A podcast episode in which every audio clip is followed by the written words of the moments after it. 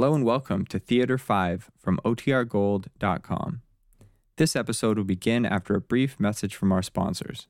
Another day is here, and you're ready for it. What to wear? Check. Breakfast, lunch, and dinner? Check. Planning for what's next and how to save for it? That's where Bank of America can help. For your financial to dos, Bank of America has experts ready to help get you closer to your goals. Get started at one of our local financial centers or 24-7 in our mobile banking app. Find a location near you at bankofamerica.com slash talk to us. What would you like the power to do? Mobile banking requires downloading the app and is only available for select devices. Message and data rates may apply. Bank of America and a member FDIC. When you need mealtime inspiration, it's worth shopping Kroger, where you'll find over 30,000 mouthwatering choices that excite your inner foodie. And no matter what tasty choice you make, you'll enjoy our everyday low prices, plus extra ways to save, like digital coupons worth over $600 each week. You can also save up to $1 off per gallon at the pump with fuel points. More savings and more inspiring flavors make shopping Kroger worth it every time. Kroger, fresh for everyone. Fuel restrictions apply. Believe what we heard is some kind of message from space? Yes, I do. Well, suppose suppose the message wasn't sent by an alien civilization. What if something else is trying to speak to us? Something else? Do you mean some kind of super intelligence, some supreme being? Yes. Then in that case, I sincerely hope we can understand what the message is before it's too late.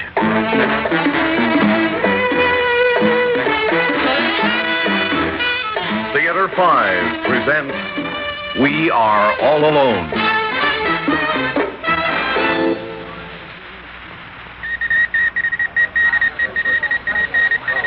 Ladies and gentlemen, please pardon the noise and confusion here, but this is an extraordinary event, and we're broadcasting under extraordinary conditions.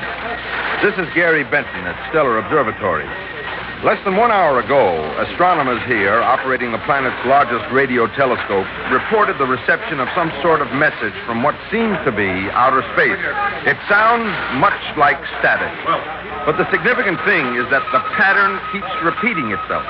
Now, according to Dr. Forrest, head of the observatory, this means that an intelligent source is sending it. Dr. Forrest is here at the scene of this excitement, and I'm trying to get his attention. Dr. Forrest! Dr. Sir! Dr. Forrest! Dr. Forrest, do you think we've heard from another planet? Well, I, I don't know, but we're certainly hearing from somebody or something intelligent. I see. Then you believe there are other civilizations in the universe besides our Oh, own? Quite definitely. As any physicist will tell you, there are countless billions of suns, many of them with, with planet systems around them. Oh, yes. There's someone out there, all right. And they're waiting for us. Waiting and perhaps calling. From somewhere in outer space.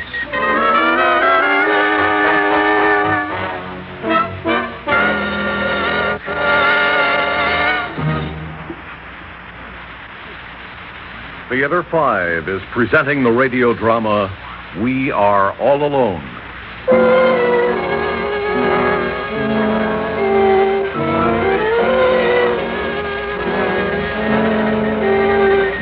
And gentlemen, this is Gary Benton again, coming to you from Stellar Observatory, where something really fantastic has occurred in the past hour. We just spoke with Dr. Forrest, head of the observatory, and as soon as possible, we will broadcast a tape of the noise pattern which has come from outer space.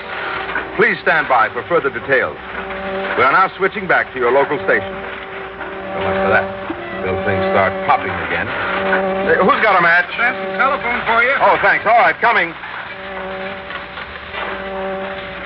Thank you. Hello? Jerry, this is Ray at the studio. What's going on up there? Plenty, Ray. The boys up here think they've hit the jackpot this time. They claim it has to be something intelligent that's sending that noise. Why's that? Because the same pattern keeps coming in. They never heard anything like it. Can it be just coincidence? Not a chance, no. Look, they had a computer figure it out. Uh-huh. After the sixth repetition, the chances of a seventh are astronomical. More than ten is just about impossible, and this thing's been going on for an hour. Well, all right. But I got troubles down here. Linda Maxwell wants to go on with her show. Uh-oh. She says that her listeners aren't interested in space. They just want to hear Is her. she kidding? This may be the biggest thing that's ever happened to us. This thing's so hot, the president of the planet has a direct line to this place. Look, I, I Ray, I think you should just play music and hold everything open for what happens here. Suppose nothing It happens. will, it will. They're going to give me a tape recording of the sound to play on the air. Why, why don't you have Linda stand by just in case, huh? Okay, I'll tell her. Yeah, and give her my love, huh? Yeah, right, right. Talk to you later. Now for the fight. Linda, Linda, I just spoke with Gary Benton up at the observatory. Ah, yes, the talented Mr. Benton. And what words of wisdom does he have for me now? Well, Gary says that things are popping up there. He's going to get a tape to play very soon. What about my Well, listeners? this is a news special, you know. And it just might be the most important event ever. Oh, I know it, Ray, and I suppose I can't really argue the point. It's just that, well, you know how I hate to let that inflated ego of Gary's get any bigger than it is already. you know, I believe you and Gary must be secretly married, the way you two go around throwing barbs at each other. Uh, not a chance, Ray. We're both much too smart for anything like that. Uh, meaning that you'll wait until he asks you. well, maybe. So why don't you just wait in the studio? Gary wants you to stand by in case something goes wrong. Oh, hey, I have a better idea. Suppose I go up to the observatory and split the news with Gary. That way my listeners could hear me, and then everybody's happy. That's not a bad idea. Besides, it may be good to get a woman's viewpoint of what's happening. Ray, listen. Uh, do, do you really think there's anything to it? I mean, this message from space? Oh, I don't know. It's possible, all right. But if it is true, then we're not alone anymore. That's right. What about it? Well, it, it's spooky, that's all. I mean, we've sent satellites into space. We've been sending messages out to the universe for years, but this is different. Somebody's sending us something. hmm Maybe it's an answer to one of our messages. But if it is that, it's even more scary. Then whoever it is must be very much like we are. Maybe a, a whole planet just like us. Well, the universe is big enough for both of us, I suppose. Now, look, how about you getting up to the observatory and start sending us messages? Okay, I'm there already. The next voice you hear will be that of Linda Maxwell from outer space.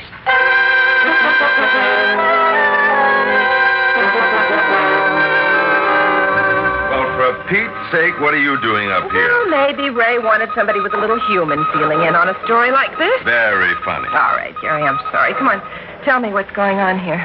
Well, from what I've been able to piece together, there were two men on the telescope when the noise started coming in. Yeah. Dr. Forrest, who's head man, and Professor Sanford, a physicist. They're both tops in their field. Which is? Which is radio astronomy. For several years, they've been sending out signals to all parts of the universe, hoping to contact other civilizations. At the same time, they've been listening to sounds coming in, hoping to hear something intelligible. And tonight they heard. They sure did, baby. Oh, well, where's the tape now? Dr. Forrest has it. He's going to give me first crack at it to play it on the air. We've got the news beat of the year. Well, what's the noise sound like? It's a little weird, especially when you realize it may mean something. What are you doing now? I'm going to play you a tape of what they usually hear when the telescope is on. How do they get this Well, from what Dr. Forrest tells me, they aim the telescope at a particular area of the sky. Then they tune in on a specific frequency and turn on the radio receiver. And they record whatever they hear. Right. Here, listen to this. Hmm.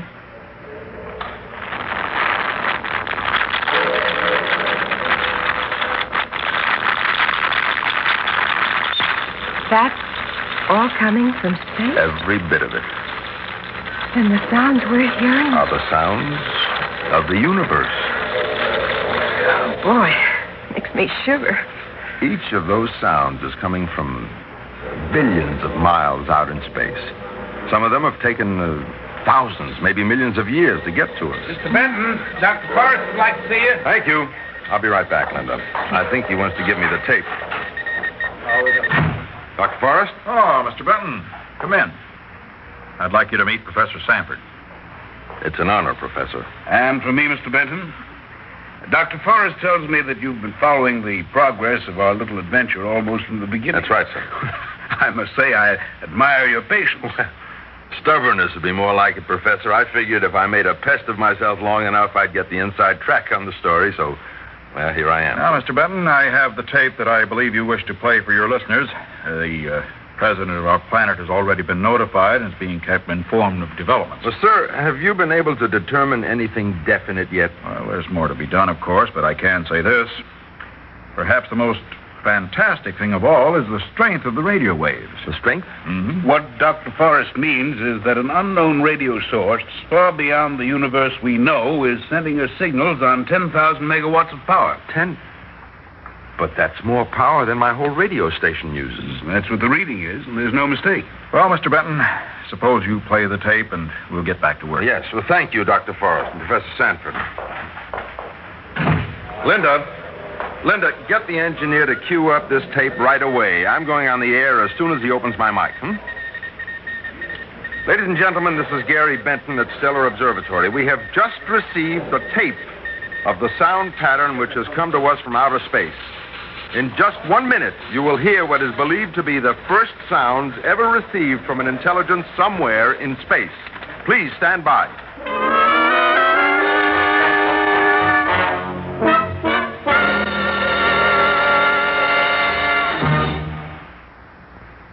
Theater 5 is presenting We Are All Alone.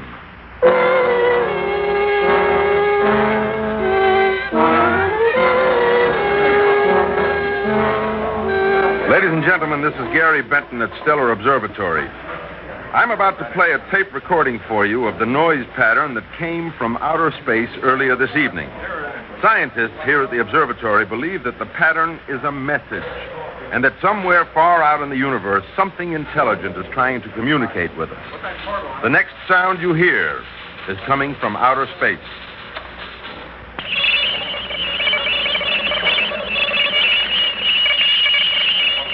It gives me goosebumps. Why? I don't know. It's just spooky. Ladies and gentlemen, we have just played for you what may be the first message ever received from outer space. Scientists are now determining what that message may be. As reports come in, we will broadcast them, so please stay tuned. Well, that's that, at least for the moment. I hope the president of the planet was listening. Gary, Hmm? listen, suppose this, uh, whatever it is, isn't friendly. I mean, suppose it wants to destroy us. What then? Well, first it has to get here. If it could send messages, it could get here. Well, it's, it's a little different, Linda. One big difference is that radio waves travel through just about everything. Bodies can't do that, at least not that we know of. But just suppose it did happen. What would you do? My love, I'd gather you up in my arms and run as fast as I could. Oh, dear. Telephone for Mr. Benton. oh, thanks. Benton here. This is Ray, Gary. Here at the studio. Yeah, what's up? Oh, boy, things are really popping. We've had about a hundred calls already on this message from outer space, and they're coming in faster than we can take them. And I have personally spoken to two men who claim to understand the message. What? You heard me. Both of them claim that they can understand what is being sent, and what's more, they know where it's coming from. One of them fell on his head when he was 12, and ever since then he's had visions of the day when this message would come. Yeah, uh, what, what about the other? Well, the other one knows all about the message because it's for him. I see. Well, go It on. seems that he is uh, not of this planet. He came here many years ago from his home, billions of miles away in another galaxy. Now they want him back. Now that's what the message is, telling him to come home.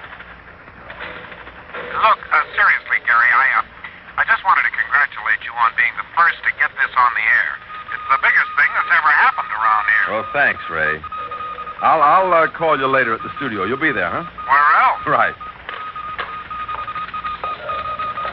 That was Ray. Did he say my listeners are storming the building because they can't hear me? Yeah, something like that. I thought so. Hey, here's Dr. Forrest, the professor. Come on, I'll introduce you. Oh, okay. Oh, Mr. Benton. Sir? Well, how did the broadcast go? Just fine, Doctor, just fine. I'll uh, return the tape after I've run it once more. Good. Meanwhile, this charming young thing on my arm is Linda Maxwell. She's my assistant. Hmm. Linda, Dr. Forrest, Professor Sanford. How do you Pleasure, do? Miss Maxwell. Anything new, Doctor? I'm afraid not. We've tried radio telegraphy with no luck. We've just finished running the pattern through the modulating receiver. Oh, what does that do? It breaks down the electromagnetic wave. The wave pattern is carrying the electrical equivalent of sound wave. Then the receiver can reproduce the original sound. You mean a voice? If that's the original sound. Well, sir, what were the results of your test? It's definitely not what we expected. I see. Well, if something is being sent out, what what form would it take? I mean, for example, would it have our alphabet? Hardly. It would probably be a mathematical formula. Equations are constant everywhere in the universe. Ah, yes, that's the only common bond there is, of course. You mean everything else, history, culture, is meaningless to an alien civilization? Well, in terms of our experience, I'm afraid so, Miss Maxwell. Well, what do you do now, sir? Well, there's one more experiment Professor Sanford and I want to try. It's a long shot, so I'd better not say anything about it just yet. But we should know the result very soon now. Dr. Forrest, Yes, Miss Maxwell. suppose suppose the message was not sent by an alien civilization. What if something else is trying to speak to us? Something else? Do you mean some kind of uh, super intelligence or some supreme being? Yes. Then, in that case, Miss Maxwell, I sincerely hope we can understand what the message is before it's too late.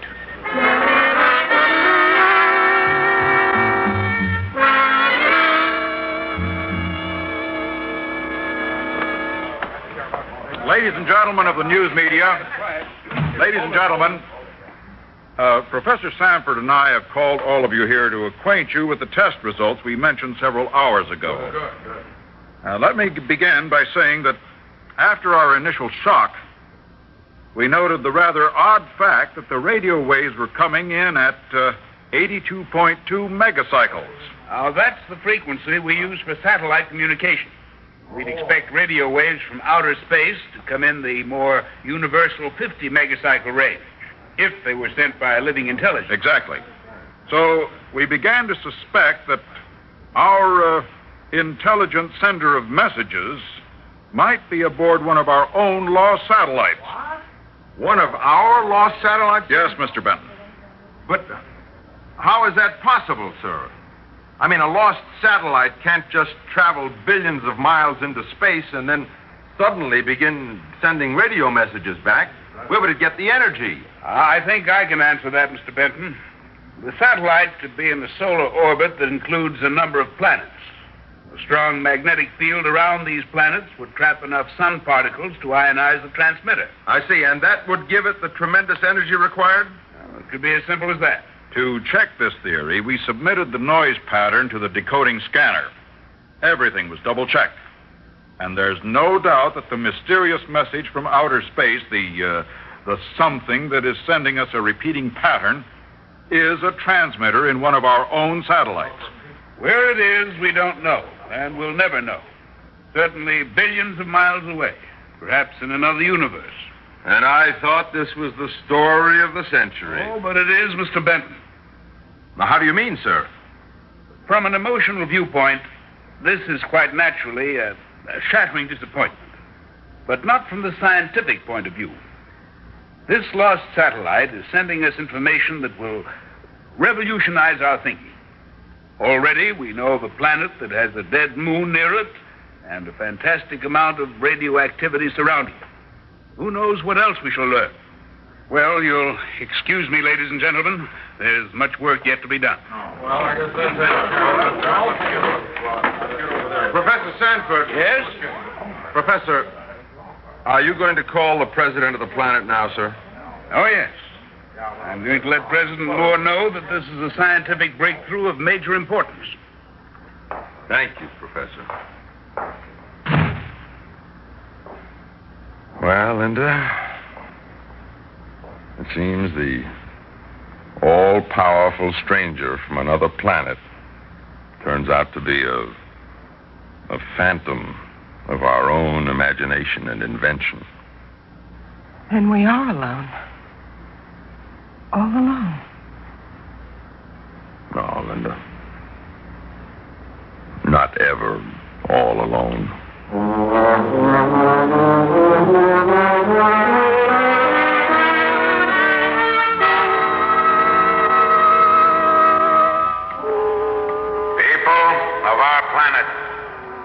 Is your president speaking. It is with sadness that we acknowledge the continued failure of our efforts to contact other civilizations. For many years, we have listened to the sounds of the universe, hoping to hear alien messages. We must now conclude that we fail because there are no such messages. It appears inescapable that at this moment in the history of the universe, we, the inhabitants of the planet Orbis, one of the two planets around our sun, and one of the countless billions in the Gamma Galaxy, are the only intelligent living beings in the vast reaches of space. We should feel both humble and proud. In the limitless universe, only on the planet Orbis are there people who can marvel at the beauty of the sky. The sky that is there just for us. People of Orbis, let us give thanks.